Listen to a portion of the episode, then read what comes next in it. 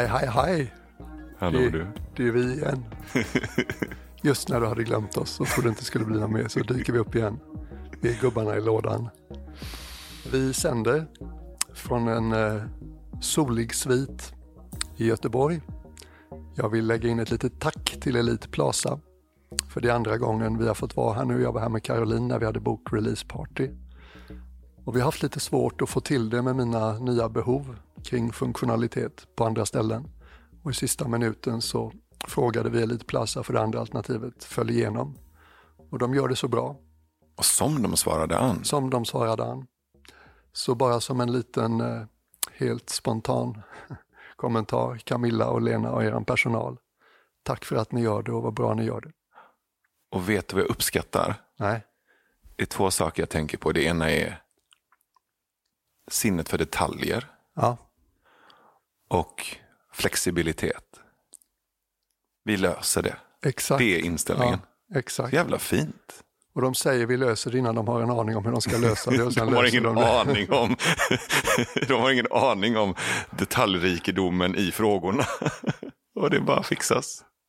Och sen du som lyssnar, om du ibland har tänkt tanken, håller Björn på att tappa det helt, det är ju rimligt, så kan man ju tänka. Så finns det allt fler indikationer på att det är så. Jag skulle vilja att du såg den rent fysiska setupen för det här poddavsnittet.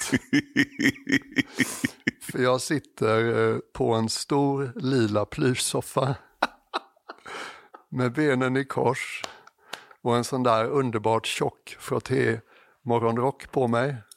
För det vet väl alla att Gud var på väldigt gott humör när han uppfann morgonrocken. Och på andra sidan soffbordet och våra mikrofoner så sitter Navid liksom på golvet för han har inte lika långt mikrofonstativ. På knä. Så det ser ut som någon slags Göteborgs-Osho. Göteborgsho alltså. Göteborgsho. Så skulle någon sån här du vet, organisation som hjälper människor ut ur kulter och sekter komma in. Just så hade det. de börjat ställa frågor till mig och försöka hjälpa mig ut ur den här situationen. Men jag är okej. En ja. ja du, det var du som hittade på att vi skulle göra ett poddavsnitt igen. Mm. Vad tänker du om det nu?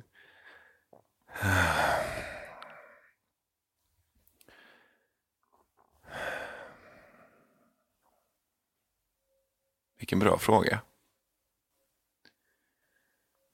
Tänk inte för länge. Nej, jag tänker att eh, det var länge sedan. Eller hur? Och i natt så hade jag lite svårt att sova, inte för att jag hade någon oro i kroppen eller någon ångest så, utan bara eh, låg, och, låg och log. Du hade ett väldigt ovanligt skäl till att inte kunna somna. Ja. Och så kände jag att ja, men här kommer inte sovas på ett litet tag. Så jag låg och lyssnade på det sista avsnittet vi gjorde för ett år och två månader sedan ungefär. Mm. Och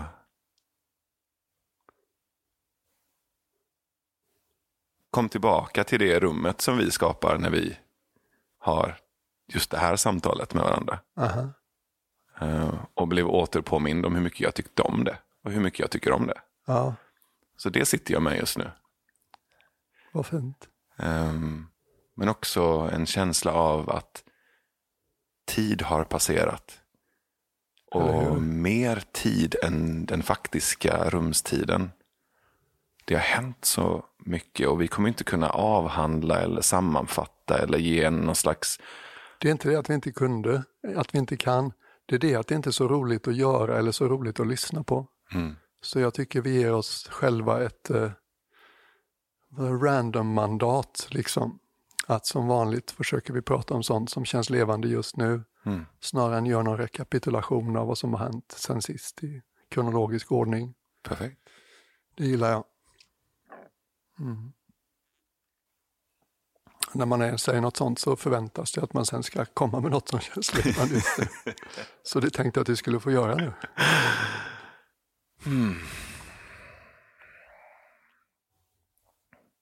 Vi hade en väldigt bra start på den här poddinspelningen Mm. Som vi aldrig har startat en poddinspelning med förut. Jag la in ett eh, inlägg i morse på Facebook där jag med stolthet och oblandad glädje eh, berättade om hur det blev så att du ordnade så att Adyashanti, en andlig lärare som jag följer mycket sedan många år, skrev förordet i boken som vi har publicerat nyligen. Mm. Och sen bestämde du och jag oss för att meditera tillsammans här i soffan innan vi började. Mhm. Det var också väldigt idylliskt. Vi hade liksom din lilla högtalare hängde från min rullator och satt i soffan och solljuset kom sakta in och meditationen funkade på det sättet de gör när de funkar som bäst för oss bägge två. Mm. Det var väldigt gött liksom att börja i varande tillsammans. Just det. Och det brukar alltid vara jag som reser för att vi ska podda. Nu är det du som har rest. Ehm, och jag tror att det, just den meditationen och att vara i den meditationen säger någonting för mig om frågan vad som är levande just nu. Mm. Säg mer. Vi pratade lite kort efter meditationen. Ja. Jag frågade dig hur, hur den var för dig och, och jag pratade lite om hur den var för mig. Ja. Eh, och, och just det här eh, tankemyllret som uppstår. Och jag märkte att jag, jag, jag satt, jag satt liksom lite förtjust efter ett tag och med, med en mental box med popcorn och tittade och la märke till de här små filurerna. Jag har ju många filurtankar. Många var väl årets underdrift. och, och bara fascinerades över att de pågick. Du är en mobil filurtankefabrik. Ehm, för du har någon gång sagt till mig, och det har hjälpt mig i meditation, att det finns vissa myter eller kanske missuppfattningar om att meditation går Massor. ut på att inte tänka, inte tänka, inte tänka, inte tänka. Och sen plötsligt så blir det det dominanta tankemönstret och så märker du att det fyller upp. Och det, det är ju inte riktigt det. Det är ett ganska vattentätt sätt att lära sig att inte gilla meditation. Ja, För det blir ett ständigt misslyckande. Jag är den som misslyckas med att inte tänka när jag försöker meditera. och det är ett garanterat sätt att också inte gilla sig själv. Eller den som mediterar och börjar Ja, ha åsikter om Ja. huruvida jag gör det här rätt. Ehm, Ett slag du aldrig kan vinna. men den, den, den var ganska lugn idag, den Mm. Rösten. Som hade åsikter om mina åsikter. Vad vi, vad vi gör det svårt för oss själva. Va? Så jag satt och kollade på den här märkliga fotbollsmatchen. Ehm, mer som en, mer som en uh, förtjust åskådare än uh, en uh, kaffestinn Arne Hägerfors. Jag blir väldigt sugen på att träffa en kaffestinn Arne Hägerfors. Jag tänkte på det, jag gjorde ett inlägg igår där jag liksom stack fram en mörkare sida av mig själv och visade lite missnöje. Jag gillar när du gör det. Ehm, och just då handlade det om eh, vad jag upplevt som lite för många från en kristen bakgrund som har på olika sätt försökt att övertyga mig om att jag måste vända mig till deras Gud. och eh, det, det väckte någonting i många och många kände igen sig liksom irritationen över människor som utan att ha blivit ombedda försöker att missionera och pracka på en sin version av religion och andlighet. och då var det en person i kommentarsfältet som la in ett ganska långt bibelcitat om att jag har skickat er min enda son och så vidare och endast genom mig och sådär. Ett så här ganska vanligt citat som kan vara vackert liksom om man befinner sig på en viss plats inombords. Och sen så utvecklade samma man en tanke, men tänk om det är så att alla håller på att springa ut över stupet om du vet att det finns ett annat sätt att leva där du kan vända om så måste man ju dela det med alla och sådär och tänk om du som det står i titeln på din bok kan ha fel. Och då tänkte jag på det lite och jag ville liksom inte svara något oprecist eller avvisande. Och så tänkte jag på boktiteln lite mer, det kanske inte har så mycket att göra med hans kommentar. Men då slog det mig att vad som är så värdefullt för mig med reflektionen jag kan ha fel mm. är inte att vimsa runt i ständigt tvivel på sina egna tankar eller att ständigt ifrågasätta har han eller hon rätt och jag har fel? Utan vad den meningen hjälper mig med det är att jag håller i mina tankar på ett annat sätt. Mm. Och det är liksom ett annat sätt att säga det som du just försökte beskriva. Det handlar inte om att, vad ska vi säga, ständigt gå runt och ifrågasätta allt man tänker, utan det handlar om att inte bli identifierad med tankarna automatiskt. Och det är det otränade sinnets vana. Så vi har fortfarande tankar, men vi håller i dem på ett annat sätt, lösare, mindre identifierade med dem. Och då blir de ju oskadliggjorda. Det är bara när jag tror obesett på en tanke som den kan göra mig illa. Uh, och det har ställt till hemskt mycket i världens historia på både det stora och det lilla planet. Så det var bara någonting som dök upp för mig när jag lyssnade på dig. Mm. Mm. Att det är någon slags enormt underskattad nyckel till mänskligt välmående. Hur vi håller i våra, håller i våra tankar snarare än vilka tankar vi har. Mm. Det var också ett samtal som du och jag hade innan vi började podda idag. Den här växande insikten om att gisses, du kallar det fotbollsplan, du kallar det popcornmaskin. Men bägge två illustrerar känslan av att det verkar inte jag, vara jag som bestämmer vad jag ska tänka, utan tankar kommer igenom mig på ett sätt som ju mer jag lägger märke till det, ju mer inser jag att min kontroll över det här är ganska begränsad. Liksom. Mm. Mm. Och jag vill säga en slags både och också. Eh, nu provpratar jag verkligen att tankarna uppstår mm.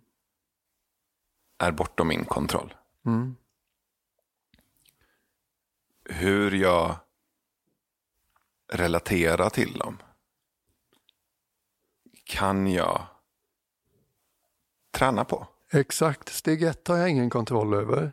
Steg två har jag massor att säga till om. Äh. Och det är där värdigheten finns. Äh. Det är där friheten finns. Just det. Nu kör jag verkligen mitt Osho-stuk, kan du se mig sitta i, min, i den låda på lila plysoffan. Förlåt kära lyssnare. Jag håller verkligen på att tappa det. Ja, han har aldrig haft det. jag vet. Men det var inte meningen att alla skulle få reda på det. jo, det var det. det... nu blev det väldigt storslaget här. Nu känner jag att jag vill ta ner det lite. Okej. Okay. Det känns som att du är väldigt glad idag. Mm. Har du tänkt på hur glad du är? Ja. Du tar musiken med dig när du ska duscha. Du går och gör svenska översättningar av Don't worry, be happy. Det är inte riktigt den där unga intensiva mannen som tog allt på så hemskt mycket allvar som jag lärde känna för sju år sedan. Nej. Jag är glad att se vad som har hänt. Mm. Jag med. Mm. Jag känner mig glad. Mm. Och eh, Jag märker att det finns en del integritet i att inte berätta alla detaljer om varför. Men jag kan säga någonting. Gärna. jag är djupt förälskad Inte mig då så? Men förutom dig då? Ja. Det är ju så gammalt. Och, och blir mer och mer ju mer du tappar det. um, jag har träffat en uh, person som, uh, som verkligen har uh, fått mig att lyfta. Och som påminner mig om att inte ta saker på så stort allvar. Aha. Vilken bra person att träffa. Mm. Och jag har ju dig sen tidigare som påminner mig om det. Jag har min dotter som bara genom sitt sätt att vara påminner mig om det. Och så har jag fått en tredje person. Du har fler, men jag förstår. Jag har fler, jag har Ja, absolut fler. Du har många fler. Men en, eh, en eh, person som jag är, eh, känner väldigt mycket kärlek och förälskelse till. Som också genom sitt sätt att vara, men också uttryckligen säger det. Eh, och påminner mig om att när jag tar lite lättare på saker. När jag inte känner ett behov av att tycka så mycket. Eller ha så mycket åsikter. Så mår jag faktiskt bättre. Och det gör jag. Det syns, det märks. Det, det är nästan medicinskt. dig, ja det är medicinskt. Oh ja, Mm. oh ja. Jag gläds med dig. Vad, vad hette det där ordet för medglädje? Mudita, Mm, det, är fint. mudita. det är väldigt fint. Som en lärare sa, en engelsman, Adjan Jayasaro. Det så som att få din förälders kreditkort och gå ut på stan och en hel kväll. Det kostar ingenting. Det är något med det liksom, det är gratis. Just det. Och det är en väldigt vacker sida av människans inre liv. Liksom. Vi har den förmågan. Glädjas med andras välmående och glädje. Jag firade midsommar tillsammans med ett gäng eh, väldigt fina vänner eh, ute på en eh, gammal kollogård i närheten av Norrköping. Aha. Du vet vår gemensamma vän Petter. Ja, visst. Eh, väldigt ja, men, vacker man både inuti och utanpå. Eh, han har en väldigt så eh, intressant uppenbarelse. Han ser lite sådär Jesuslik ut. Lite. Han klär ju ut sig till Jesus till och med. Han har en karaktär som kallas för Trum-Jesus som är väldigt härlig. Som kommer in och bara slår på en djembe-trumma.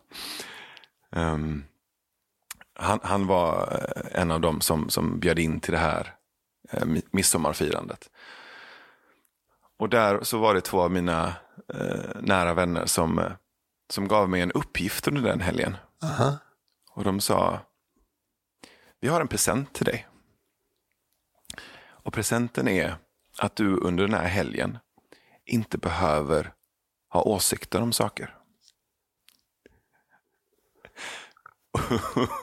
Och min första reaktion var, ursäkta? Vad menas med detta? Vadå inte ha åsikter? Vad falskt. Jag har väldigt många åsikter. Vad ska jag göra med dem? Ja.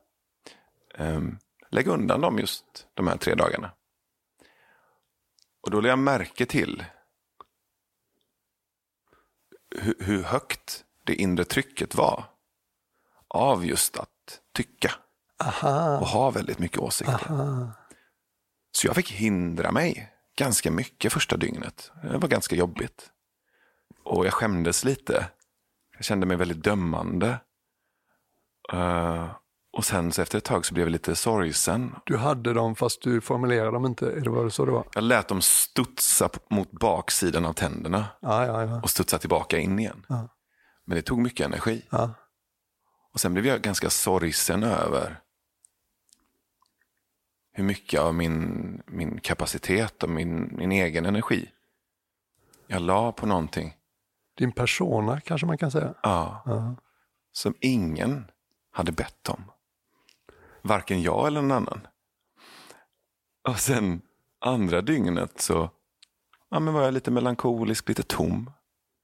Och sen hände det någonting väldigt fint. Sen var det så här, men om inte det här tyckeriet tar så mycket plats så finns det ju rum. Och det rummet fylldes på. Aha. Och då var det glädje. Exakt. Det bara kom. Ja, exakt. Jaha. Jaha. Jaha. Okej. Vad nice. Och då fanns det ju en annan del i mig Mm. som fick ta mer plats. Och vad ville den? Inte så mycket, Nej. men den Vad gillade den? nynna, Såklart. vara nära, ehm, leka. Mm. nyfika, beundras, beundra, eh, förundras, eh, eh, spontana grejer. Behövde inte ha lika mycket kontroll över vad som skedde. Nej, just det, just det. Och då blir den nyfiken på stundens möjligheter. Ja, just det. Och de andra. Ah. Ja, men mer generös Ja. också. Eh, och den har liksom hängt kvar. Gud vad upplyftande. Hade någon ex-munkskompis som var ett vrak när han blev, kom till klostret första gången. Som hade hittat droger och alkohol alldeles för tidigt i livet och gått vilse i dem alldeles för mycket, alldeles för länge. Och sen så hittade han rätt i livet som munk och fortsatte med det i tio år kanske. Väldigt fin munk, fin vän. Och sen förälskade han sig i en kvinna som kom på besök i klostret och lämnade. Och sen så flyttade han till Australien och skapade sig ett liv och blev en väldigt engagerad pappa. Och så råkade jag vara i Adrian Suchitos hydda när han fick ett brev av honom. Och Adrian Suchito satt och läste brevet och så var det någon mening som han ville dela med mig. Och då hade Nipako skrivit till honom att numera finns det mycket mindre jag i mig och därför mycket mer plats för andra. Och Det tyckte jag var ett sånt snyggt liksom och mänskligt sätt att beskriva något av det du just pratade om tror jag. Jag gillar det. Mina fötter har somnat. Ja, Det är därför jag gör så här just nu. nu sitter jag liksom, vet inte fan vad jag håller på med, men jag försöker bara inte tänka på att det sticker i fotsulorna. Men du, ska du inte sätta dig i en fåtölj då? Ja, men jag, jag, jag, jag, är här lite nu. Ja, Sen ja, så kanske jag är någon annanstans. Ja, det kan det vara. Medan du vänjer dig vid dina fotstick ska jag berätta om den konstigaste drömmen jag någonsin har haft som jag hade i natt. Ja, vänta lite.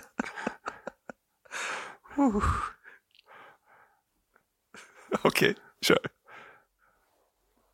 Innan jag börjar berätta den här drömmen så är det viktigt för mig att alla som hör det här fattar att jag tycker väldigt mycket om Kjell Enhager. Jag har väldigt mycket respekt för Kjell Enhager. Han har gjort väldigt fina, vänliga gester mot mig. Och jag har inga som helst synpunkter, negativa i alla fall, på någonting av det som han pratar om. Tvärtom liksom, en man jag har djup respekt för. Men han spelar en väldigt konstig roll i den här drömmen. Och det är inte Kjell Enhager som gör det, utan det är någon slags konstig ju du. mörk version av Kjell Enhager som jag hittade på i min dröm i natt. Så vi är på väg från ett stort kråkslott som ligger på en höjd. Och känslan jag har när jag sitter i hans bil är att eh, vi har bägge två talat inför någon grupp där uppe och det har gått bra. Och jag är på gott humör. Och halvvägs ner för den här eh, långa slingrande vägen från kråkslottet på höjden så kommer vi till en eh, sjö. Och lite otippat så svänger han av vägen och får ner oss bägge två i en kajak sådär på ett ögonblick som det kan vara i drömmar. Och jag protesterar först lågmält och sen allt vildare. Jag har ju blivit så försvagad av en sjukdom jag lever med så allt fysiskt har blivit utmanande för mig. Så han vill att jag ska paddla och jag kan inte paddla för paddeln är för tung. Han vill att jag ska ställa mig upp en stund, jag kan inte stå upp för jag kan inte det. Um, det börjar bli uh, grövre sjö på den här sjön och ganska snabbt blir det väldigt vilt. Han liksom bara skriker på mig. Paddla! Och så småningom välter vi och då skriker han trampa vatten Björn, jag kan inte, jag kan inte, mina ben vill inte röra sig. Och det här fortsätter en lång stund, liksom den ena kaotiska situationen efter den andra i havet. Där han på fullt allvar liksom kräver av mig och vet att jag egentligen kan. Och det finns ingen så här slutpoäng med det, men det var en ganska konstig övergång som hände där. Jag blev argare och argare över vad jag upplevde som hans allt orimligare krav på mig, framförda med en fas liksom. Och han insisterade verkligen. Och jag direkt började skrika och förolämpa honom för jag blev så arg. och så till slut liksom när det, av någon anledning blev det väldigt snabbt natt liksom och det blåste som fasen. Jag försökte hänga kvar i den här kajaken fast inte jag har någon egentlig kraft kvar i varken armar eller ben. Och jag blir så arg och jag blir så arg och så till slut så exploderar allt i en... Jag har vaga minnen av när jag läste serietidningar liten. Jag tror det kan ha varit Hulken. Där liksom Hulken exploderar från en ganska svag och försynt man Mm. genom liksom stora stålkättingar som brister och en stenbumling som exploderar liksom. Och så kommer det fram liksom ett monster med magnifik muskelstyrka. Och helt plötsligt så fylldes bara hela min kropp liksom av all styrka som jag har saknat nu i tre år. Den var så ljuvligt orimlig på alla sätt och vis. Och det var liksom som att vägen till kraften gick genom ilskan. Och jag vaknade till lite efter den, den såg jag inte komma den drömmen. Mm. Och jag vill inte göra någon för djup liksom, tydning av den. Men den lämnade mig ändå med en härlig känsla av att långt där inne finns eh, den starka versionen av mig kvar. Så tack Kjell Enhage för att du på ett så otippat sätt guidade mig fram till min inre Hulk i natt. Kjell bara, jag minns inte att jag läste för den rollen. Var jag på någon casting? Ja, Vill du ha en ytlig analys av den drömmen? jag är inte säker på det. Bara du inte, bara, bara du inte får Kjell Enhage att bli obekväm så kan du få analysera det. Nej, det, det handlar ju inte om Kjell. Det är såklart. Men det är ju, det är ju spännande att det låter som att, att han får spela ditt överjag. Eller hur? Mm. Mm. Och, och samtidigt också så här, fan vad befriande att få, få göra upp med sitt överjag. Ja. Och vadå, ilska är väl otroligt kraftfullt för att just frigöra sig. Mm. Mm. Det är lite spännande det där för att jag, jag gör en koppling mellan det vi pratade om tidigare. Innan vi satte på inspelningen. Det här. The mind is the birthplace of thoughts. Och så lyssnade jag på ett eh, poddavsnitt igår där jag hörde eh, ett Carl Jung-citat om att eh, the artist is the birthplace of culture. Aha. Och sen gick han vidare till att prata om drömmar. Aha. Och eh, att drömmen, nu minns jag inte exakt formuleringen, men att eh, drömmen är ju också the birthplace för något. Aha. Eh, som skiljer sig lite från, från när vi sitter och mediterar. Den typen av birthplace. Ja. Ehm, jag tror att han ganska grovkornigt eller lite klumpigt försökte formulera det som det är där vår källkod eller vår biologi talar till oss. Aha. Eh, att det är som på något sätt the birthplace of the primal eller någonting. Aha. Eh, det tänkte jag på nu när du sa det. Att, för du sa att det var oväntat, du hade inte riktigt väntat dig det. Nej, jag såg den inte komma. Men någonting i dig har ju liksom byggt upp för att, för att här, säga någonting till dig om det. Ja. Jag tror att det kan ha haft sin... Triggen kan ha varit det där inlägget där jag klagade på eh, en liten, liten, liten, liten minidel av en procent av de kristna jag har stött på som har försökt att liksom övertyga mig utan att jag har bett om det. Mm. Och då var det en person i kommentarsfältet som sa Ja, du blev ju uppenbarligen arg. Det är intressant att se att även du har några demoner kvar att jobba på. Mm. Och det var så intressant för mig. Just det, ja. Det finns fortfarande människor som tror att vrede, ilska eh, är en demon som man måste bli av med. Mm. Jag ser det ju inte så längre. Nej. Utan det är samma sak där som det där jag gick igång på i början av vårt samtal idag. Det handlar inte om vad som rör sig genom oss utan hur vi förhåller oss till det som rör sig genom oss. Just det. Jag skulle nästan bli djupt oroad om jag träffade en person som sa att jag har aldrig en irriterad tanke. Ja. Ah. Det är lite läskigt. Ja, det är lite läskigt. Och det finns ganska många inom den andliga världen som, eh, som tror att eh, det är djupt problematiskt att bli arg. Mm. Det är djupt problematiskt att helt identifiera sig med sin ilska och agera på den. Men det är en helt annan sak än att uppleva ilska eller arga tankar.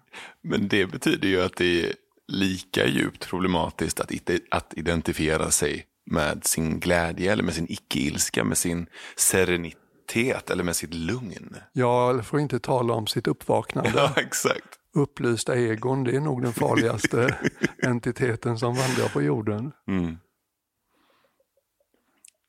Så vad är levande i dig just nu? Ja du.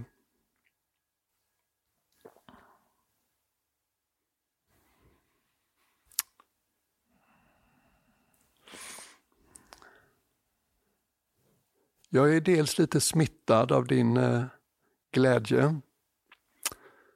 Och sen känner jag något som jag vill ha sagt idag. Som för mig i alla fall, det är viktigt att få det sagt. Och det kanske inte är någon större upp eller överraskning för någon av er som, som följer liksom mig, sociala medier och så. Men jag har aldrig varit så hyllad och uppburen i hela mitt liv som jag har varit de sista månaderna. Det börjar med turnén. Det växte till ett slags crescendo med sommarpratet i somras. Jag sommarpratade i somras. Och har sen liksom fortsatt att skvalpa in med Hawaii-vågor under hösten. Inte minst genom boken som har tagit så väl emot och så. Och folk är mer generösa än någonsin med mig på sociala medier och genom mail och sådär.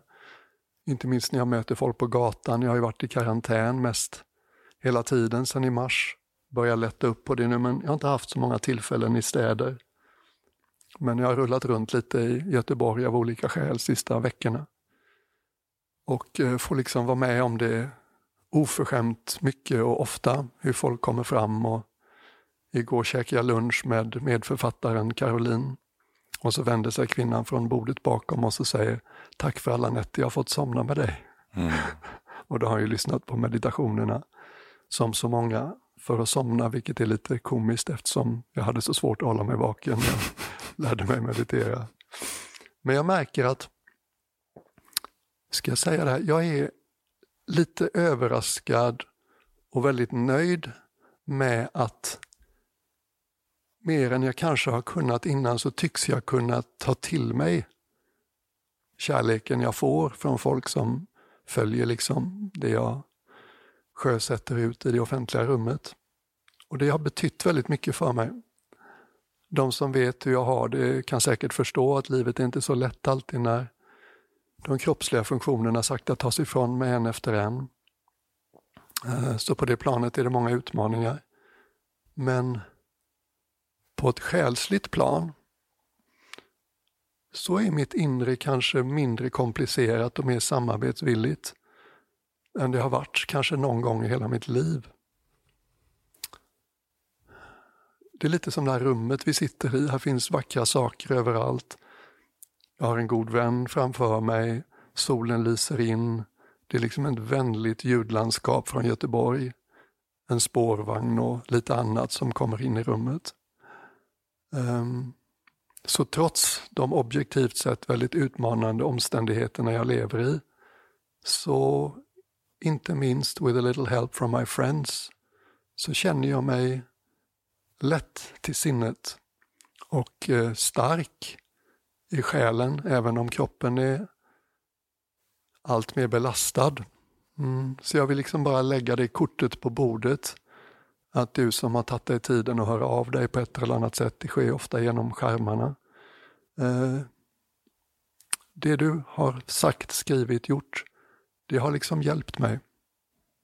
Um, jag vill inte bli för långrandig men jag, jag känner på något sätt att det är viktigt för mig att tillstå det. Det är inte svårt att tillstå det men jag vill ha det sagt. Uh, det spelar roll. Mina liksom äldre vänner kan ju fnissa lite åt liksom hur jag hyllas.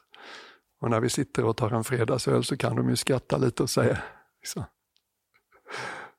jag vet inte vad de säger, men det är klart att det kan framstå som alldeles galet och det tycker jag med förstås på vissa sätt. Men det har gjort mig väldigt gott och jag vill bara säga det. Jag märker att jag blir lite lätt generad när jag pratar om det. Och så kan det få vara. Um, det klär dig. Ja, det är liksom, och du som gör sådana saker, jag läser allt. Mina fingrar funkar så dåligt nu så jag klarar inte mycket mer än en dekal eller ett par emojis. Um, och har jag inte ens lyckats med det så är det bara en oversight. Liksom. Um, så tack. Mm. Mm.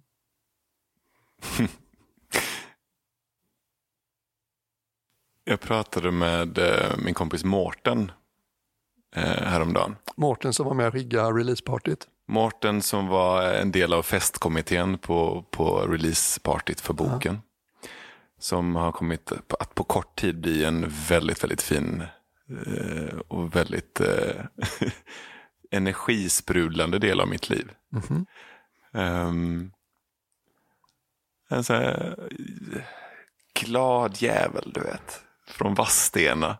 Som bara är så kärleksfull och i kontakt med sina känslor. Mm. Och långt ifrån en, en pushover eller en mes, utan en otroligt kraftfull ung man. Mm. Uh, vi hänger mycket, vi pratar mycket och vi har väldigt fina samtal. Och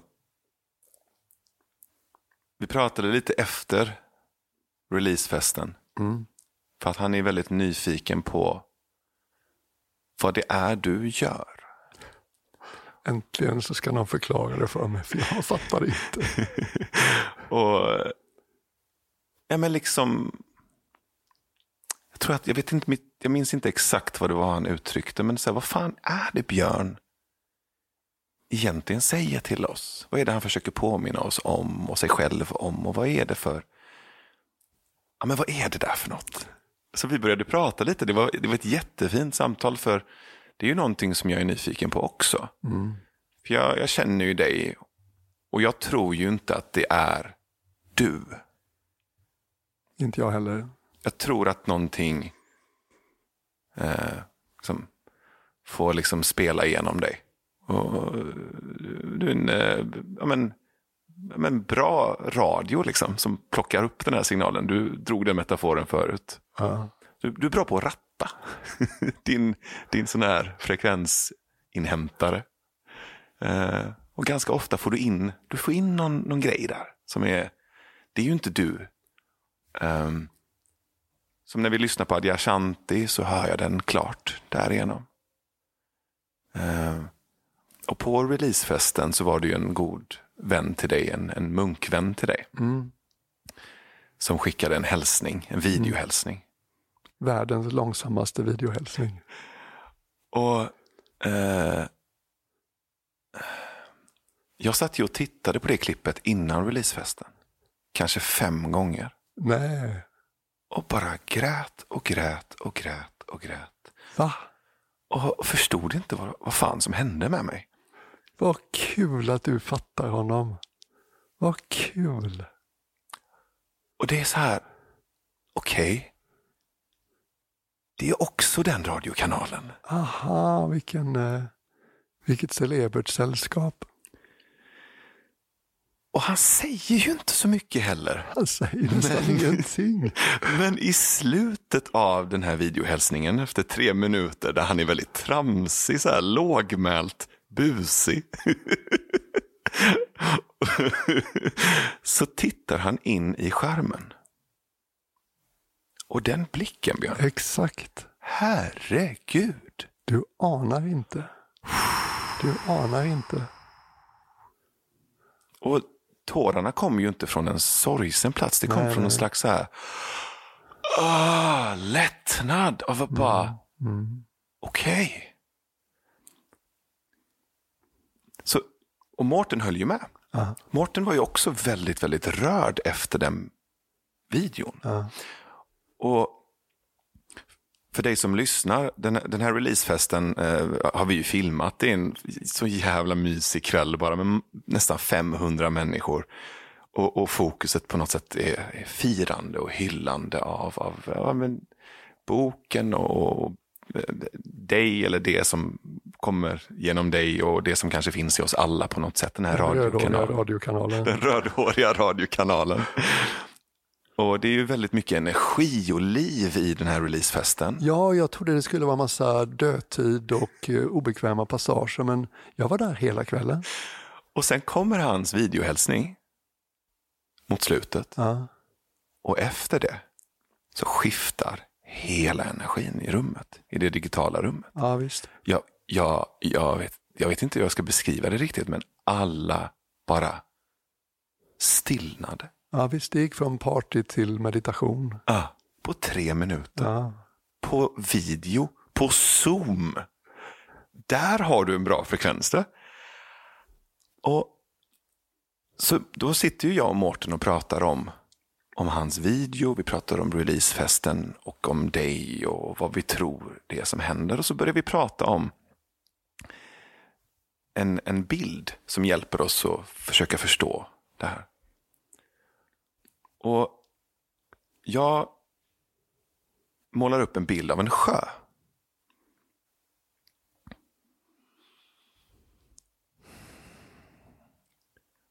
Och där sitter Adjan Suchito i, i, i, i en liten eka Ja. på den här sjön. Så här, hon bara vinkar. Här är det nice att bada. That's, det är det han gör.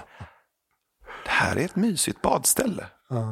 Så kom så badar vi här tillsammans. Det är inga lösningar, det är inga svar, det är inga facit. Det är bara en jävligt mysig sjö att bada i tillsammans. Tillsammans. ja, just det. Mm. och, och Mårten bara okej. Och Björn då? Nej men. Björn står liksom en bit bort vid parkeringen och är sådär fuktig efter att man precis har badat.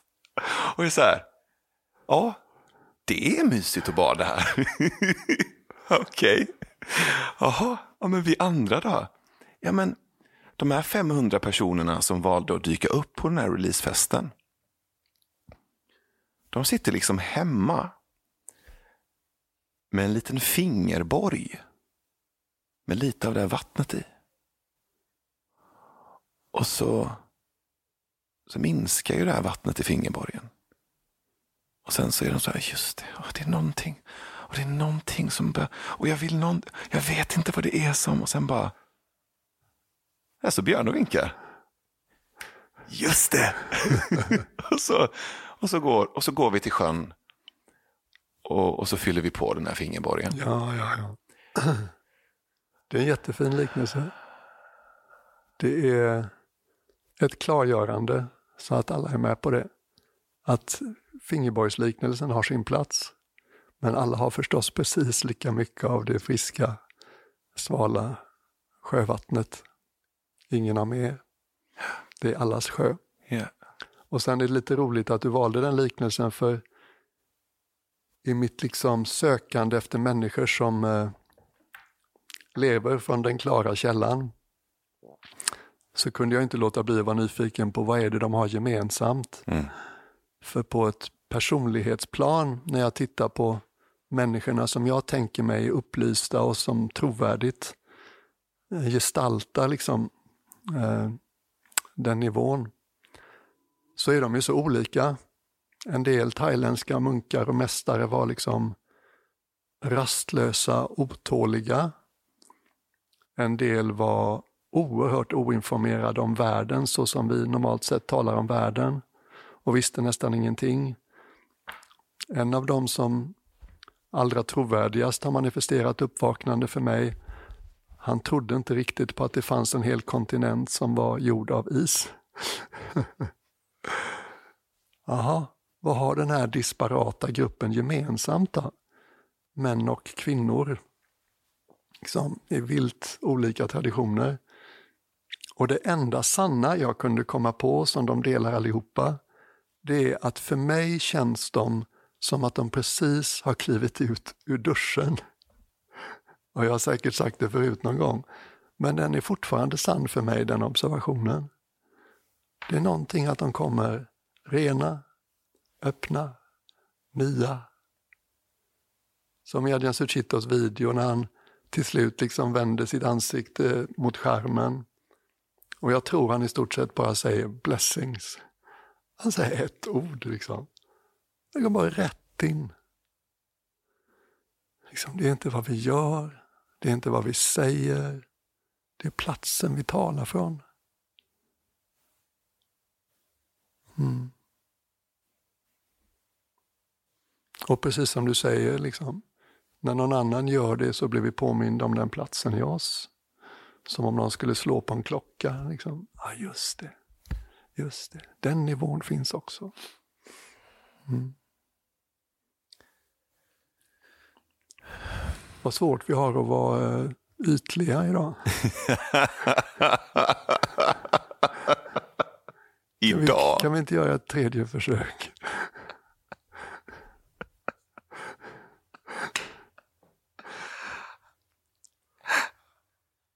Åh, fy fan alltså! Vet du vad det värsta är med det här alltså? Nej. Så får man reda på den jävla releasefesten av att lyssna på den jävla podden som så här lagt ner och sen börjat om och sen lagt ner och sen börjat om och så, ja, så får man se det på något jävla klipp på Youtube och så bara tack till den och tack till den och men du Ser du något tack till Kenneth någonstans eller till Thomas? Alltså fy fan alltså jag, ja, jag kan ha fel. Ja, fan ta att du kan ha fel din jävel alltså. Ja, ingen plats fick vi, inget tack heller. Inga royalties bara. Bara ligger där i någon jävla skogarderob och ruttnar alltså. Eh, ja, tycker du om det Thomas? Nej, fan nej. Karantän ska man sitta i också och bara sitta här och kolla på 40 säsonger av Gomorra i någon jävla garderob i Borås alltså. Fy fan för det. Ja, men eh, kul att vi också får vara med. Kunde ju skohornat in oss på något vänster i alla fall. du. Björnen. Sitta här och prata om källor och inspirationskällor. Har du glömt den viktigaste av alla? Ser du? Ja, det tycker jag. Ser du? Faktiskt Thomas eh, Kenneth. Eh, Så, ser du? Vill ju... Och nu sitter vi här och måste framstå som jävligt otacksamma. Men det är för fan... Ja, kan man fått någon liten så här ping på fejan i alla fall? Ping Kenneth. Ping Thomas. Nej. Ja, Kjell Enhager han fick vara med i en dröm i alla fall. Ser du? Ja, kul. Ja, ringa Alexander Pärleros och tala ut. För fan alltså. Och där, där måste vi ta ett tillfälligt avbrott för en av podddeltagarna håller på att få ett fullständigt sammanbrott. Vi återkommer snart. Jag bara hämtar lite vatten. Eh, missar jag något? Hände något när jag var borta? Du vet de där två killarna som pratar så konstigt och bor i varsin sko. Jag trodde jag hade låst garderoben. De snodde, de snodde utrymmet så fort du stängde dörren. Fy fan, det, det, det, är så, det är så det blir när man lämnar utrymme. Ja visst vet du. Lämnar jag ett finger så tar de i larmen. Den här, eh, jag vet inte var det är någonstans. Jag har läst den, men jag vet att vi har pratat om den innan. Så du får hjälpa mig om du kommer ihåg referensen. Ehm. fingret som pekar mot månen. Mm, den är fin. Men alla tittar på fingret Ja, visst, istället för Buddha. att titta på månen. Bona fide Buddha quote. Mm. Den dyker upp när vi pratar om sjön. Mm. Mm. För det är ju lätt. Det är ju väldigt lätt att projicera på dig. Mm. Att, eh, att, du, att du är vis och du är klok och du ska bära det här åt oss. Liksom, Mhm. På något sätt. Eh, men du pekar ju hela tiden tillbaka. Du säger så här, men hallå, du har det här. Det här Oh ja, finns. oh ja, oh ja. Ehm, Det, Det finns en visdom i, i dig, eller det finns eh, det här nyduschade eller vattnet. Mm. Ehm, men men jag, jag vill säga någonting också om kultur. Go for it. Le- Lena Andersson är en person som jag tycker väldigt mycket om. Ja, Fantastisk författare och, och något mer än författare. ja. Hon, är, hon, hon har en visdom i sig. Alltså det är, det är svårt tycker jag numera, och jag sticker ut huvudet när jag säger det, att hitta någon vars språk jag förbehållslöst beundrar Men hon är en av dem. Mm. Sicken formuleringsförmåga. En nästan zen-buddhistisk förmåga att rensa bort Ja. allt oväsentligt Ja. och se till att varje ord beskriver det hon vill ha sagt. Jag pratade med henne igår på telefon i någon timme. Jag ju ha med henne i, i podden och prata med henne om, om några dagar. Ja, Och då pratade vi. Jag frågade henne. Var står du någonstans när du tittar på vår samtid? mm, Det är jag nyfiken på. mm, Vad, vad, vad är din position? Alltså inte din ideologiska position, ja. men var står du någonstans? För jag har en intuitiv känsla av den platsen.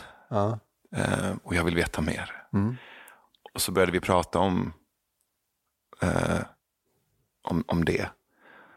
Um, och då sa hon någonting om, det, det är hit jag liksom gärna vill komma med dig, att det finns någonting i vår kultur eh, just nu i Sverige. Och Lena menade på att vi har vänt ryggen åt det existentiella. mm, och det, det har ju inte du ja, riktigt. Så du, du har liksom en, men här är en liten dörr. mm, Kommer ni ihåg det här? mm, mm, Och folk bara, just det. Just det. Det där. Just det. Det är, som, det är som en gammal vän som du har glömt ringa men som du älskar att prata med. Men plötsligt så bara är det en hel befolkning som har glömt telefonnumret. Och när Lena sa det så alltså, jag blev nästan lite så här, tung och ledsen när jag tänkte på det. Men, men, men, men du ställer ju upp den där dörren liksom gång på gång. Ja. Att, hallå, här inne är det ju också väldigt fint att vara. ja, ja. Ja, det har ju aldrig funnits ett program liksom eller en plan. Det är nog bara genuint, det är det jag är mest intresserad av. Och som lika bekväm som jag är att prata om sånt, lika inkompetent är jag att prata om den politiska samtiden. Mm. Jag är verkligen en av dem man inte ska vända sig till för att få reda på, du vet, vad jag tycker om globala skeenden och sånt. Där känner jag mig oerhört, eh, ska vi säga, det är inte min grej. Ibland kan det nästan bli problematiskt när man har lärt sig att se saker från olika håll. Du vet, det är mer bekvämt att ta en position och tycka mycket. Mm. Tycka bra, tycka dåligt. Men det där har jag aldrig haft något självförtroende för egentligen. Men det är ju en fantastisk roll att få ha. Jag så här börjar bli lite självmedveten om att det är hemskt mycket Björn och Nattiko i innehållet hittills. Ja. Men det är ju inte, alltså bara för att liksom påminna om det, det är ju inte Björn vi pratar om. Nej, nej. Och det är det ena jag vill bara påminna om. Eh, Men också så här, när du sa det där, att, att, att du inte är så bra på att kommentera globala händelser eller politik. Ja. Det behöver man ju inte göra. Man behöver inte kommentera politik politiskt. Nej, det är en bra poäng. Ehm, men kan det finnas ett värde i att påminna om det mellanmänskliga, det existentiella, även i samtidsfenomen och, och politiska händelser? Mm. Eh, utan att, eh, här, jag vet att du inte gillar att komma med svar, men kom inte med svar då. Nej, precis. Jag tror ju inte ens på det politiska sättet att utbyta åsikter. Jag litar inte på att det har något värde, förstår du mig? Mm. Och det är liksom inget jag är stolt över eller har mejslat fram, liksom, utan det är bara någonting som jag intuitivt känner. Jag står ju inte riktigt ut med en partiledardebatt. Mm. Liksom. Och den absolut värsta versionen av det jag sett någonsin, det var ju mellan de två presidentkandidaterna i Amerika som sändes nyligen. Och BBC hade lagt upp ett 90 sekunders klipp och jag försökte ta mig igenom det men jag var tvungen att stänga av efter 45 minuter. För det var så otäckt att bli påmind om att det är nivån som de två männen som tävlar om att ha världens mest inflytelserika jobb lägger sig på. Mm. Där de får visa sig för sina väljare. Mm. Mm. Men det gör mig också nyfiken om jag inte går in och analyserar det politiskt eller tänker på det politiskt. Mm. Utan om jag står i det här samtalet eller vid sjön eller med lilla fingerborgen och sen, och sen tittar på det utifrån det. Mm. Så slår det mig att det finns en ledtråd i den där hatiska, aggressiva drabbandet. Liksom. Det, det, säger, det säger ju ändå någonting på något sätt. Men jag gillar inte vad det säger. Det är djupt oroväckande. Nej. Men, men händer det inte liksom någonting också med en människa som under väldigt lång tid låser den dörren i sig själv? Jo, det blir ju ett lev, liv levt utifrån egoperspektiv. Och det blir alltid ett liv dominerat av kontroll. Ja. Och det blir ofta ett liv där man glömmer värdet av samarbete och hjälpas åt. Ja. Eckart Tolle sa någon gång i någon intervju att när han fick lära sig om hur folk hade det på jobbet i Amerika genom att han verkade så mycket i Amerika, så sa han att eh, det tycks vara ett sånt fokus på att te sig bra i andras ögon och putsa på sitt personliga varumärke i sin organisation. Mm. Att han är förvånad att de får någonting vettigt gjort överhuvudtaget.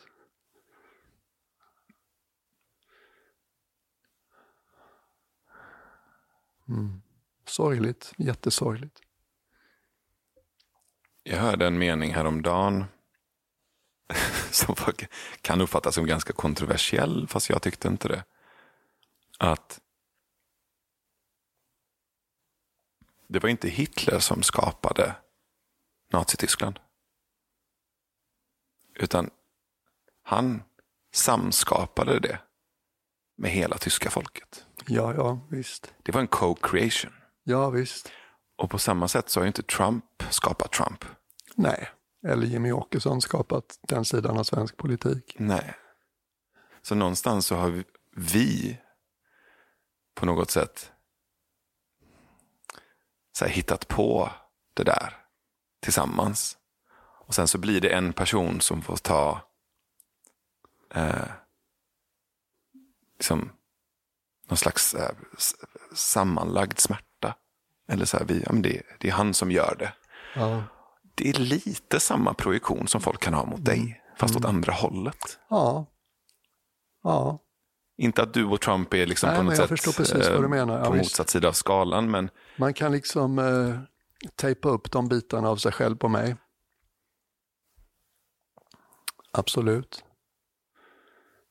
Jag la upp ett klipp eh, ganska nyligen från det bästa inspirationstalet jag någonsin har sett på Youtube. Som är en eh, långhårig, 37-årig australiensare som får komma tillbaka till sin gamla universitet. Mm. Eh, knappt 20 år efter att han själv gick ut därifrån och hålla ett inspirationstal till avgångsklassen.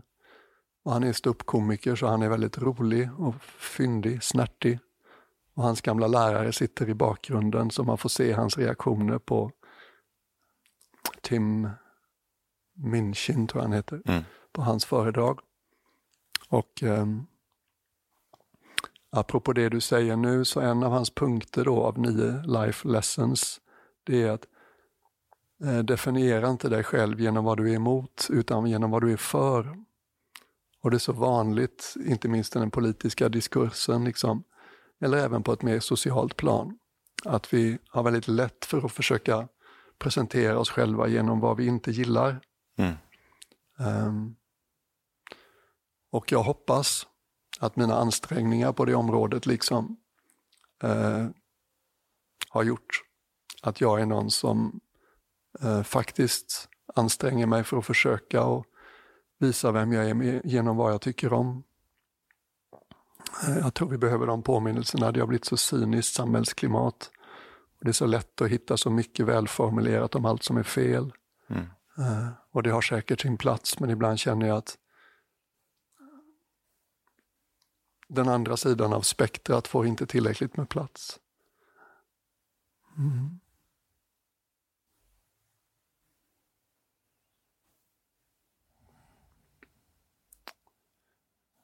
Och jag känner mig inte riktigt att jag har hjärnkapaciteten för att sammanfatta allt det nu. Men ändå, liksom, jag tycker om påminnelsen. Mm. Vad, vad storslaget en människa blir synliggjord när de trovärdigt förmedlar någonting som de känner varmt, intensivt för. Mm. Det var lite det Adrian Suchito gjorde på releasepartyt. Mm. Det var lite det Linnea Claesson gjorde på releasepartyt. Det är som att allting stannar upp en kort stund när någon gör det på ett sätt som går in hos oss. Mm. Mm. Ja, eh, det finns en tanke som har slagit mig de senaste månaderna. Jag tror att jag nämnde det för dig igår kväll när vi käkade middag. Och det kanske låter banalt att jag här, kommit på det nu, så här 37 år gammal. Ja, fast de stora sanningarna är ofta banala i sin språkdräkt. Mm. Det gör dem ofta bara ännu mer charmerande. Mm. Så jag unnar mig att vara banal helt enkelt. Ja. Jag har lagt märke till hur lätt det är att med väldigt lite effort med en liten kommentar på rätt plats bara få en person att lyfta. Eller hur? Och börjat så här, göra som en lek av det nästan. Att, just det, jag är ganska bra på ord. Mm. Eh, jag kan använda mina ord för att vara ganska kritisk och analytisk och utmanande och pushig. Du är nästan otäckt bra på det om du vill och sätter den sidan till. Mm, verkligen. Eh, och att vara lite varsam med den. Mm. Eh, och sen bara... Just det. Jag vet ju också precis vilka knappar jag ska trycka på. För att en annan person ska bara... Oh, wow, tycker du? Ja. Tack. Och så bara lyser de upp. Det är så jävla enkelt. Uh, att välja det. Kan betyda så mycket. Mm. Um, och jag märker hur stor skillnad det gör i min omgivning. Ju mer jag gör det, ju noggrannare jag gör det. Mm. Och inte bara ge slentrian-komplimanger. Utan att så här, lyssna på djupet. Bara, vad, okay. vad gör ont i den här? Okej, okay. här, okay, då kan jag trycka på den här lilla Ja. knappen. Ja. Så gör jag det några gånger och så bara, så är det någonting som händer. Ja. Det är fett. Verkligen. Jag liksom lägger märke till att jag har alltid haft en egenskap som nog egentligen är ganska fin men som jag ibland har liksom tagit skada av. Och det är att jag har väldigt lätt för att beundra människor. Mm. Jag har väldigt lätt för att se andras storhet och styrka. Ehm, och det är många år sedan nu som jag liksom upptäckte att vad som ofta hände var att jag först liksom hittade något stort och fint hos någon. Och sen sa jag till mig själv i ett andra led, jag är inte lika bra på det. jag Just har det. inte den talangen. Just det. Det var faktiskt Mia Törnblom som eh, påpekade det för mig en gång på ett väldigt vackert sätt. Och sen dess har jag liksom jobbat med det. Och nu känns det som att min beundran har allt mer sällan den här otäcka efterslängen av att jag inte är lika duktig på det. Ehm, och också en liksom naturligt intresse för, okej, de flesta andra är nog ungefär som jag på ett visst sätt, nämligen att vi är väl medvetna om våra ofullkomligheter och kanske inte lika tydligt ser vår storhet. Och det är ganska lätt och naturligt för mig och jag har allt oftare valt att bara säga något kort och kärnfullt, försöka sammanfatta någonting jag ser hos någon eller någonting någon har gjort eller sagt eller varit för mig. Och det är liksom så, vad ska vi säga, avväpnande ofta hur jag tänker det, jag ser det. Då kan jag väl lika gärna säga det. Jag har ingen agenda med det. Jag vill inte sälja något till dem. Jag vill inte att de ska bli förälskade i mig. Jag vill inte att de ska köpa något liksom. Men eh, du tänker det, du ser det, så säg det. Eh, det är verkligen sådär, det kostar mig ingenting, det känns helt naturligt. Och för det mesta liksom så är det någon som får en present. Mm. Ja men det var bra, där var vi... eh, Nu går min inre kritiker igång. Vad säger ja, den? Ja, det var något mindre andligt sådär, något mer handfast. Orso, Orso har inte fyllt ut hela soffan än. Du som lyssnar nu, du ska också veta det att eh, Björn liksom lägger armarna i kors nu och nickar lite förnöjt för sig själv. Ja, det, Ja, det där var bra. Men ni som lyssnar kan inte känna igen det att man liksom, man säger något och sen så kommer en annan del av en igång och tänker hur var det där egentligen? Den inre recensenten sover aldrig länge. Och just att han kommer in medan filmen fortfarande rullar. Ja. Ja, jag har, ursäkta, jag har lite feedback här till regissören. Hallå, vi sitter och tittar på film. Jo, men den här scenen just, den jag funderar på, ska du ha både små orker och stora orker i, i samma värld? Och båda heter ju orker. Ja, hur, hur tänkte du där, eh, Pete Jackson? Jo, men alltså folk sitter ju här och köper biljetter till den här föreställningen. Jo, men jag har åsikter. Det ska du veta. Tänker se dem nu. Ehm, Vad är, om jag inte ber dig att sammanfatta, utan eh, ge mig några snapshots över vad som har varit värdefullt och viktigt i ditt liv på de 14 månader det gick sedan vi sist sjösatte ett poddavsnitt. jag menar, det har väl inte hänt så mycket i världen de senaste 14 månaderna? Ja, men nu talar jag om dig. Okej. Vi lämnar världen därhen. Mm.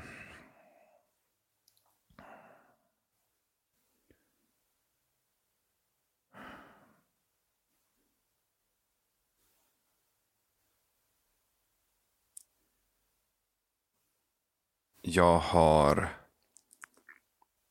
varit i LA Just det. och poddat och haft tre veckor av ganska högoktanig intryckstornado.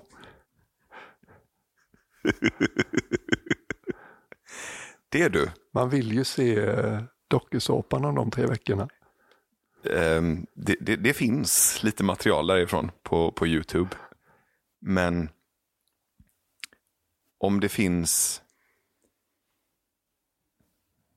en plats med en annan energi än den där sjön så skulle det kunna vara LA.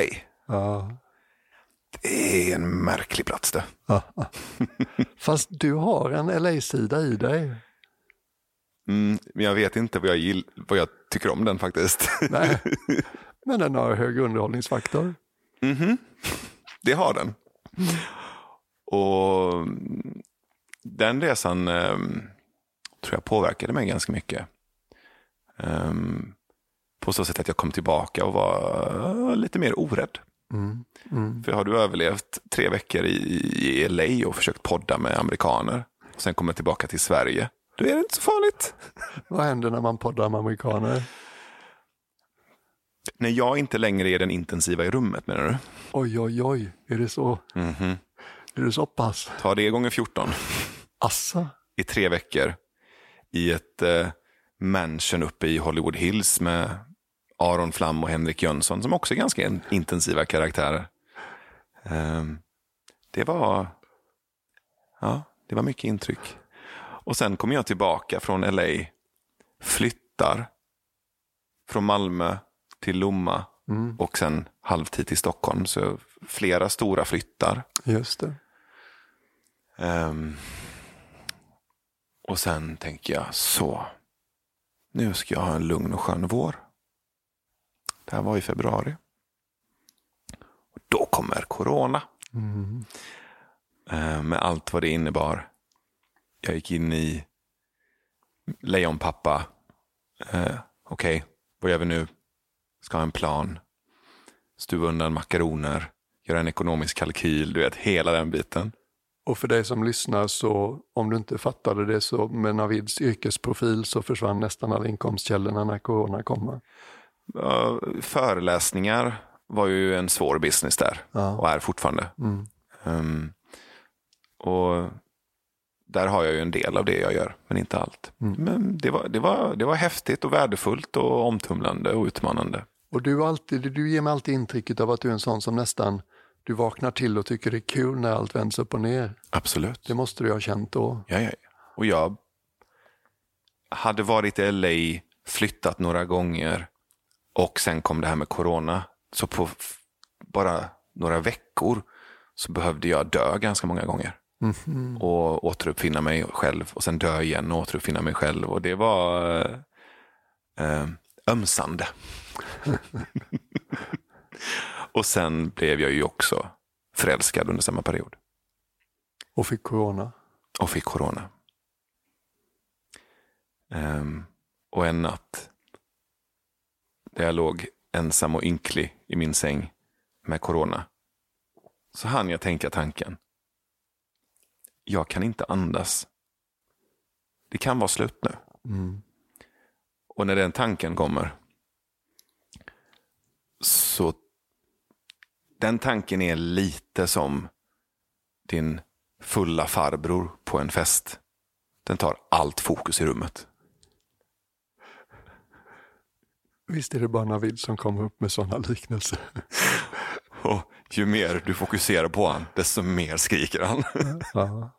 Ja, jag fattar precis. Jag har haft samma upplevelse två nätter eh, under sista året, så jag vet precis. Ja. Och vi kan sitta här och skoja lite om det och djuploda kring vad man kan göra åt det. Men när man är i det så har jag svårt att tänka annat mer skrämmande. Man är inte kaxig. Det är så ensamt. Ensamheten var nästan det som slog mig mest. Ja, Liksom. Ingen kan vara här med mig. Nej. Eh, och då ringde jag 112 Ja. och hade turen också att få världens finaste bemötande. Och en kvinna som satt där och bara, okej, jag hör att det är jobbigt för dig just nu. Jag är här med dig. Mm. Och jag skickar en ambulans. För bara det att jag skickar en ambulans kommer kännas bättre för dig. Mm. Och så kommer de hjälpa dig på plats. Mm. Och Du kanske åker in eller så gör du inte det. Men jag är kvar här tills de kommer. Mm. Så eh, tänk på andningen. Eh, har du gjort det någon gång tidigare? Ja, men jag har mediterat en del och gjort breathwork. Ja, men då, då vet du, då har du verktygen. Så nu påminner jag dig att plocka fram de verktygen. Så gjorde jag det och så bara mjukt och lugnt. Hon skulle ingenstans. Eh, sån jävla hjälte. Alltså, tänk dig eh, att det sitter liksom en massa människor där och varje dag, jag är ju en av tusentals, Mm. sitter de där och bara tar emot skräck och panik och rädsla Mm. dygnet runt. Mm. Eh, Ja, verkligen. um, Jag hade ju, hur var det nu, jag hade en omgång med lunginflammation i Costa Rica i december. Och det var omtumlande och läskigt och slutade med en ambulansflygfärd från Stilla havskusten till huvudstaden. Med sån här litet ambulansflyg mitt i natten där det knappt fanns plats för mig att ligga ner och så satt det två män och höll ordning på mina vitala data, liksom hålla liv i mig. Och eh, ganska akut andnöd. Och för att komma till huvudstaden så måste man flyga över bergen som finns i inlandet i Costa Rica. Och där blir det ofta turbulent. Japp. Och den här natten så blev det turbulent för det blåste en del. Så vi liksom upp och ner, upp och ner. Och så hade jag fönstret framför ögonen och en massa maskiner uppkopplade till min kropp. Och slangar och andningshjälp och grejer. Och jag tittade ut på stjärnorna och det skakade upp och ner, upp och ner och då var det just den här, är det så här det slutar? Mm. Och sen kom jag till huvudstaden och fick fantastisk hjälp och en vecka senare fick jag åka hem med en läkare från SOS. Och sen så kom jag hem och sakta blev jag tillräckligt bra så jag började göra de sista grejerna på eh, Nycklar till frihet-turnén. Och sen så fick jag en andra omgång och då var jag hemma hos mamma i Saltis. Och jag liksom kämpade på. Jag vet inte om det var så för dig, men för mig har det varit så med andnöden att när jag ligger ner så är det mycket svårare att andas än när jag sitter upp. Yeah. Så jag satt liksom och chippade efter andra tre på natten en lördag i februari hos mamma och ville inte oroa henne i onödan med sånt hon inte kunde göra så mycket åt. Och till slut kände jag att nu är det så svårt att andas och nu kan det ta slut. Och så lyckades jag få iväg ett samtal till 112 och ambulansen var där på tio minuter. Mm. Och de var så fina. Du vet, två stadiga män som det är inte bara det att de har sin sakkompetens, utan de har ju fingertoppskänslan. Liksom. Å ena sidan är jag jätterädd och orolig för mitt tillstånd, å andra sidan känns det som att jag kunde inte varit i tryggare händer. Och sen kommer man in till Södersjukhuset i Stockholm och det görs en massa tester, en del ganska obehagliga. Jag hamnar på akutavdelningen med sådär, man ligger på en brits och så har man bara ett tygstycke mellan sig och nästa person. Och det är kaos, för det är lördag natt på Söders sjukhus. Och det är knarkare och alkisar som är delirium, som är jävligt otrevliga mot personalen och skriker och ryar och röjer. Och på något jäkla sätt, jag är liksom en person som är intresserad av människor, så jag med den uppmärksamhetskapaciteten jag har kvar så ligger jag och ser mig omkring och har mig omkring och lägger märke till vad som händer. Jag bara tänker, hur hade jag reagerat om jag blev behandlad så av människorna som vi försöker hjälpa?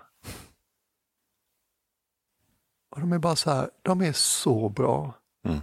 Och jag bara, just då, jag, jag fattar hur djupt meningsfull en sån arbetsplats är. Men jag blev också påmind hur djupt utmanande den är. Um, så alla ni där ute som uh, verkar i den världen, Herre gisses. Jag önskar alla ni som inte är läkare fick mycket, mycket bättre betalt. Och jag hoppas ni tar till er av alla oss som är hos er ett tag och läker märke till vad ni gör. Liksom. Gisses. Mm.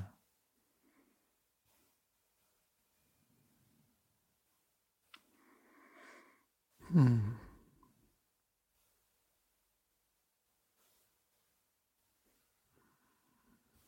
Ja, ska jag bara se till att den inre recensenten inte får kliva fram och tycka något. Ja. En... Han är lugn. Han är lugn. Han är lugn. Kommer du ihåg vad... Det där var någonting som uh, skulle sägas. Kommer du ihåg vad, vad Adja sa på retreaten vi var på tillsammans i Holland? Nej, berätta. Den har hjälpt mig jättemycket. Han sa att när din inre kritiker dyker upp, Aha. se vad som händer om du kallar honom för sweetheart. Ja, visst. The Byron Katie strategy. Ja, ja. För att att bemöta hårdhet med hårdhet blir ju att öka nivån av hårdhet. Mm. Mm. Mm. Det är ungefär som att bemöta en rasist med avstånd. Mm. Det ökar nivån av främlingsfientlighet i världen. Så, och jag hade aldrig fattat den eller sett den, men när han sa det så var det så här, just det. Exakt. Um. Ingenting i en människa har någonsin försvunnit för att vi har sagt till det att försvinna. Adjan Suchito, han var så fin. Under en period så gjorde han liksom han gjorde helgretreats på temat Unseating the inner tyrant. Och, eh, Bra rubrik! Eller hur? Under samma period så kommer jag ihåg, vi kunde sitta, lördagskvällen var liksom de högtidligaste tillfällena i klostret i England. Så det var liksom bugning, sång, meditation och sen höll han ett föredrag. Eh, och ibland satt han kvar orimligt länge efter han var färdig med sitt föredrag. Och en söndag morgon när vi drack kaffe så frågade jag honom, Nej, vänta, han sa det live vid tillfället. Han, satt, han hade hållit sitt föredrag, ett så här lite höjt säte och alla lyssnar och det är högtidligt och levande ljus och buddha-staty och munkar och nunnor och 100-150 gäster som lyssnar. Och så avslutar han och då har man en liten ceremoni och så sitter han kvar lite för länge. Och så säger han till oss, vänta lite, jag ska bara lyssna klart på den inre kritikern, sen ska jag resa mig. Det var så mänskligt liksom. Han får också vara med. Han får också vara med. Jag fick ett sms precis, jag ska bara kolla vad det står. Ja visst, exakt. Den är Alla ska jättefin med. ju. Ja. Just det, det var det du gjorde precis. Ja. Mm. Och det lustiga var ju att när jag lyssnade efter honom så blev han tyst. Mm. Mm. Just det. Huh. Mm.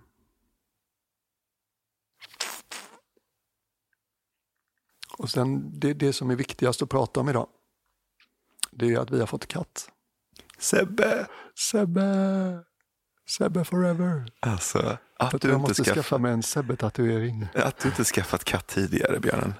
Men jag har ju alltid trott att jag är en hundmänniska. Jag värdesätter ju sånt som lojalitet och eh, ska vi säga, villkorslös kärlek och då måste man ju se som efter en hund och inte en katt. Jag tror du har missuppfattat det. Du, du är en hundmänniska. Ja. Som? Du, nej, men du är alltså lika delar hund som människa. Ja, ja, just Du är en det. hundmänniska, det är det du menar.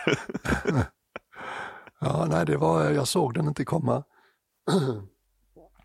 Elisabeth har charmerats av olika katter i olika sammanhang under en tid. Och jag har varit sugen på husdjur i allmänhet, men mer tänkt mig en hund. Och sen så i takt med att min kropp inte vill gå, promenera, så har det blivit uppenbart att en hund funkar inte riktigt. Och så var vi hemma hos vänner. Lustigt nog Kjell Enhagers brors exfru. Underbara Helena Blomljus och hennes man Anders. Och de lever alldeles fantastiskt på halländska landsbygden i ett sånt där sekelskiftesdrömhus. Med eh, ystra rashöns som promenerar omkring i trädgården och gillar läget. Och två stora vackra katter. Och eh, en dag, en vecka innan vi besökte dem, så kom en liten, liten, liten, sliten, tunn kattunge in på deras tomt. Och de bor ganska ödsligt, det är långt till grannarna. Och den hade uppenbarligen ingenstans annanstans att ta vägen, så de tog sig an den. Och sen kom vi på besök en vecka senare. Och de eh, tog oss runt och visade oss olika delar av trädgården och den här goa lilla kattungen bara följde med överallt tydde sig väldigt mycket till Elisabeth. Sen satt vi på verandan och åt den godaste morotskakan jag ätit i hela mitt liv och drack Helenas exceptionellt goda kombucha. Du som lyssnar, ska du någonsin dricka kombucha, titta efter Helena Blomljus, den är bäst. Och katten tydde sig fortsatt till Elisabeth och hon hade den i sitt knä och i sina händer. Och sen var det dags att gå och vi skulle baxa över mig från verandasoffan till rullstolen. Och då ligger katten under rullstolen. Och tidigare under dagen så hade de eh, frågat oss om vi hade något bra namn på kattungen. De hade inte gett den ett namn än. Och då berättade jag att när jag var ung så eh, fastnade jag för namnet Sebastian. Eh, bland annat för att det fanns en sån glamrockballad med ett band som hette Cockney Rebel på den tiden som hette Sebastian som jag mindes. Så jag hade liksom tanken som ung tonåring att får jag någonsin en son så får han gärna heta Sebastian. Så ganska omedelbart när de frågade oss om ett namn så sa jag Sebastian är väl fint. Um, och tillbaka till scenen när vi ska lämna så tittar Anders, Helenas man, på oss och säger och då ska du veta att den här kattungen hade knutit an som bara den till Anders. Anders har växt upp på en bondgård och haft katter omkring sig hela livet och knyter an exceptionellt väl till bland annat katter. Mm. Och det visste vi inte riktigt då. Men han vände sig till oss och sa, hörni, jag tror att den här katten är er. Ska ni ta med den hem? Vi hade ingen tanke på det. Vi tittade på varandra. Det gick inte många sekunder och så nickade vi och log. Och du vet en kort stund senare så sitter vi i bilen. Jag kör, berättar inte för polisen. Elisabeth sitter bredvid. Hon har den här nästan otäckt lilla kattungen i sina kupade händer i famnen. Den ligger helt still hela timmen hem. Ser väldigt trygg och bekväm ut. Och vi känner oss ungefär som jag tänker att man känner sig när man kommer hem från BB. Liksom. Hur kunde vårt liv vändas upp och ner så här fort? så här mycket.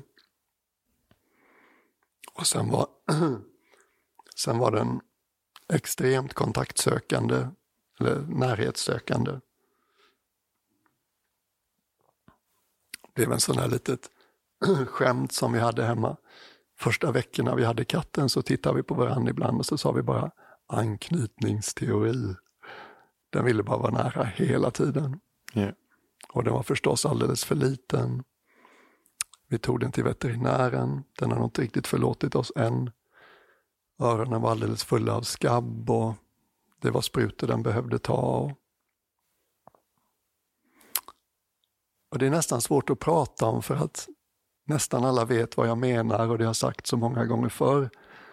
Men den här känslan av ett litet liv som bara villkorslöst tyr sig till dig och vill ligga i ditt knä, i din famn, i din fåtölj och bara vill vara nära och visa sitt välmående med spinnande och krafsande och slickande. Det är sådär. Den här platsen inombords är ren medicin. Mm. Och effekten han har haft liksom på Elisabeth och mig. Vi skrattar många gånger fler varje dag. Vi har fått ett gemensamt fokus att rikta vår uppmärksamhet mot. Vår tidigare ganska rena och sparsamt dekorerade hem har blivit en plats full av kattsaker och kattleksaker. Mm. Ja, det har varit... Som, funderar du på att investera tungt i parterapi så är ett intressant komplement att också köpa sig en kattunge. Just Fantastiskt. Mm. Och så är det lite roligt också för att det är säkert inte svårt för dig som lyssnar att fatta att det måste vara rätt konstigt att leva med någon som får så mycket uppmärksamhet som jag.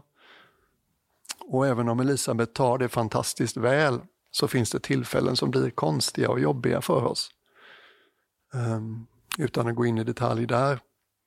Och därför skrattar vi båda lite åt den existentiella rättvisan i att ja, ja, där ute så är det oproportionerligt mycket kärlek till mig. Men på hemmaplan, då är det bara Elisabeth som gäller. Jag är så mycket sekundär människa liksom. Jag är andrahandslösningen.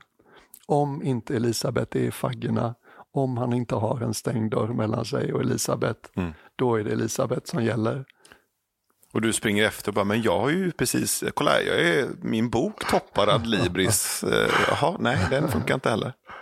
Nej, jag, jag vet inte.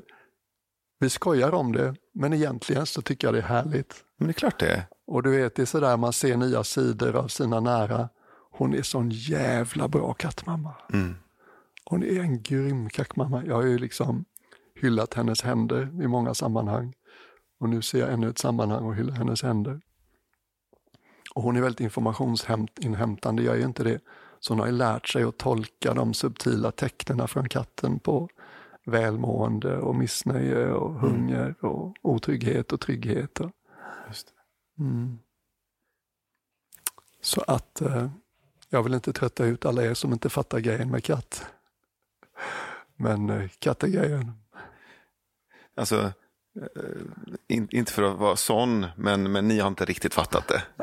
ni som inte har skaffat katt. Men jag är för klok för att försöka förstå er och fatta det också. Det är någonting som bara, det kommer en dag när varje människa måste förstå att katt är grejen. Jag tänker också på det, Ehm, det var någon gammal munkkompis till dig som sa att mycket av världens lidande kommer från uppstoppad kärlek. Nej, inte uppstoppad. Förstoppad. Förstoppad. uppstoppad kärlek är något, det är något helt annat. Det är ett annat avsnitt. Kan vi prata om uppstoppad kärlek. Det innehåller buttplugs och vänta, vänta, eh, vänta, vänta, uppstoppade djur. och- släpp det, släpp det, släpp det. Hallå, hallå, hallå, kroppsöppningar. Tillbaka till Men saken. vi pratar inte om det just nu. Jag ville bara säga att vi pratar inte om det just nu, Björn. Ja, Nu sitter jag med armarna i kors igen. Reservations... Och alla lyssnares vägnar så ber jag om ursäkt. Vad är motsatsen till reservationslöst? Reservationshårt. Oh ja. Um, jag menar att mycket av världens lidande kommer från uh, förstoppad kärlek. Mm. Och då är ju Sebbe en jävligt bra uh, vaskrensare. Ja, djur liksom. Ja. För när de ger sin kärlek så håller de inte igen. Emotionellt laxermedel. Det finns liksom ingen anledning att tvivla på den. Nej.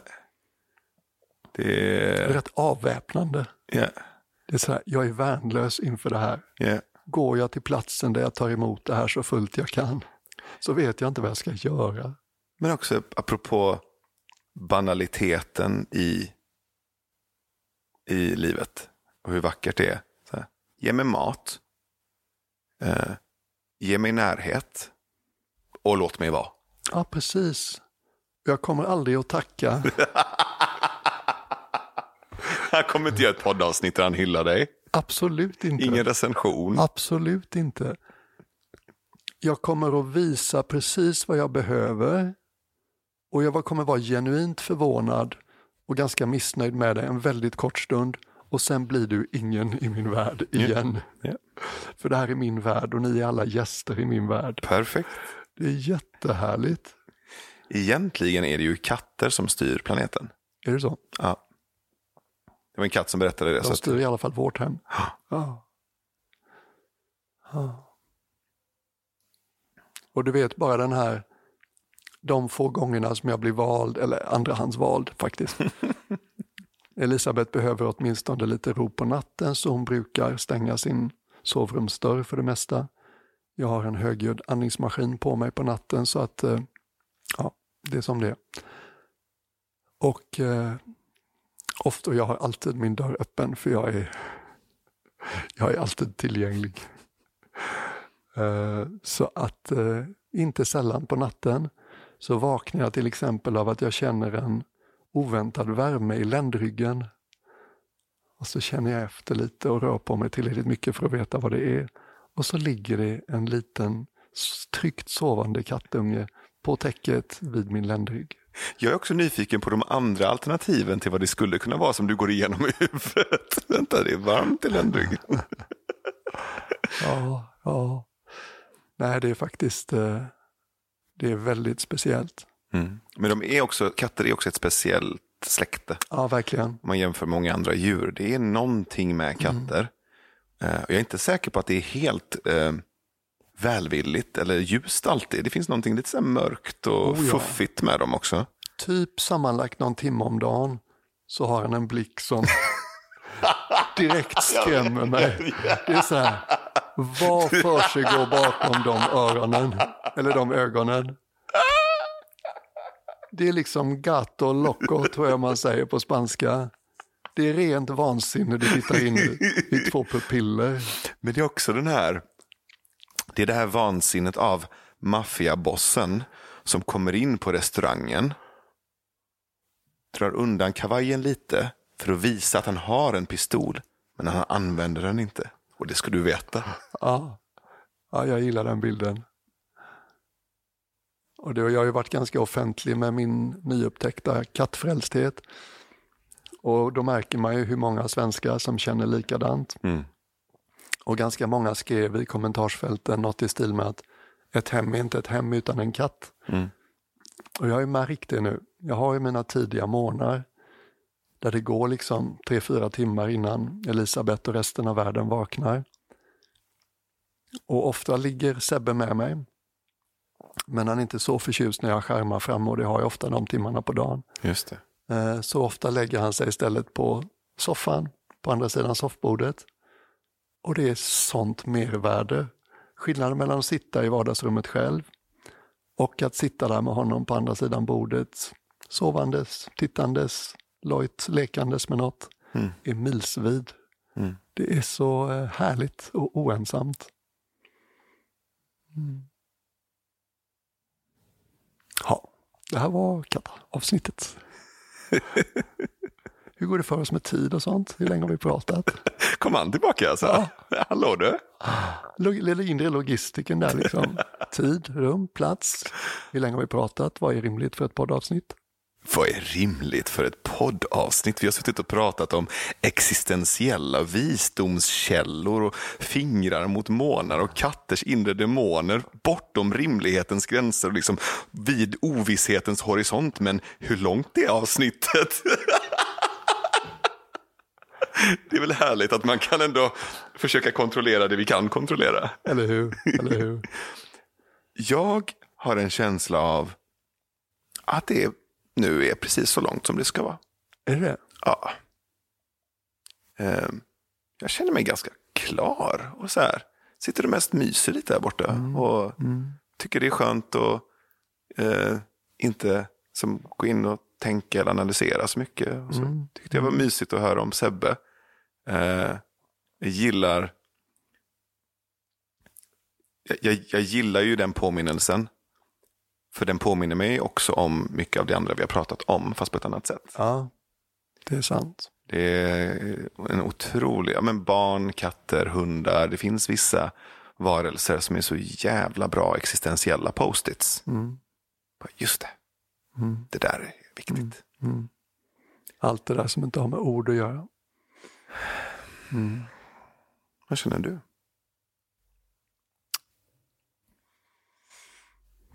Mm.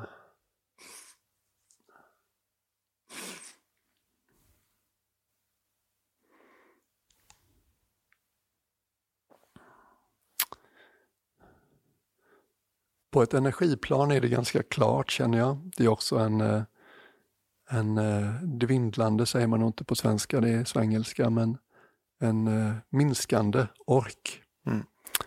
Men jag har något som jag inte riktigt förstår hur det ska sägas eller vad jag vill säga, men det Jag lägger märke till, ja, nu hoppar jag lite från trampolinen här, det här är väldigt dimmigt territorium. Ni vet hur låtsnuttar kan eh, liksom repetera i en utan att man riktigt förstår varför.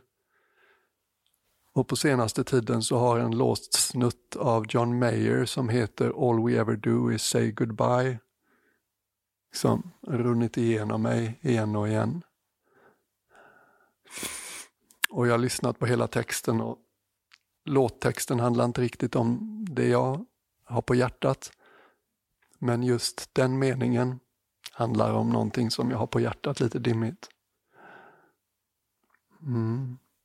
Eh, under de senaste två åren så har mycket av vårt intresse för döden kunnat projiceras på mig om man vill göra det.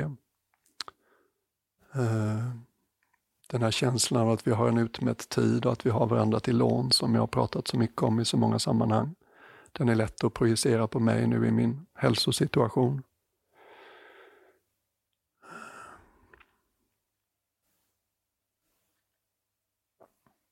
En av våra gemensamma hjältar, Ramdas, dök upp i något litet med med en vacker bild på Facebook för många år sedan för mig. Och det var ett Ramdas-citat jag aldrig hade hört innan. Och det sa eh, We're all just following each other home. Mm. Så jag vet inte hur mycket jag vill förstöra de två vackra meningarna med allt för mycket funderingar. Men eh, den stämningen som de två citaten förmedlar har blivit allt mer central och verklig för mig. Um,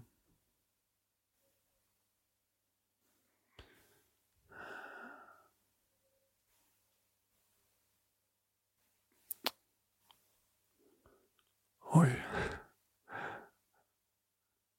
Det blir liksom stort och tomt på samma gång. Det, det är sorgset men det är också vackert.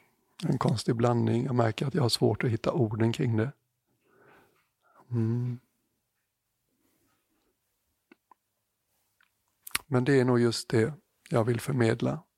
Som någon slags liksom vinkning genom eten.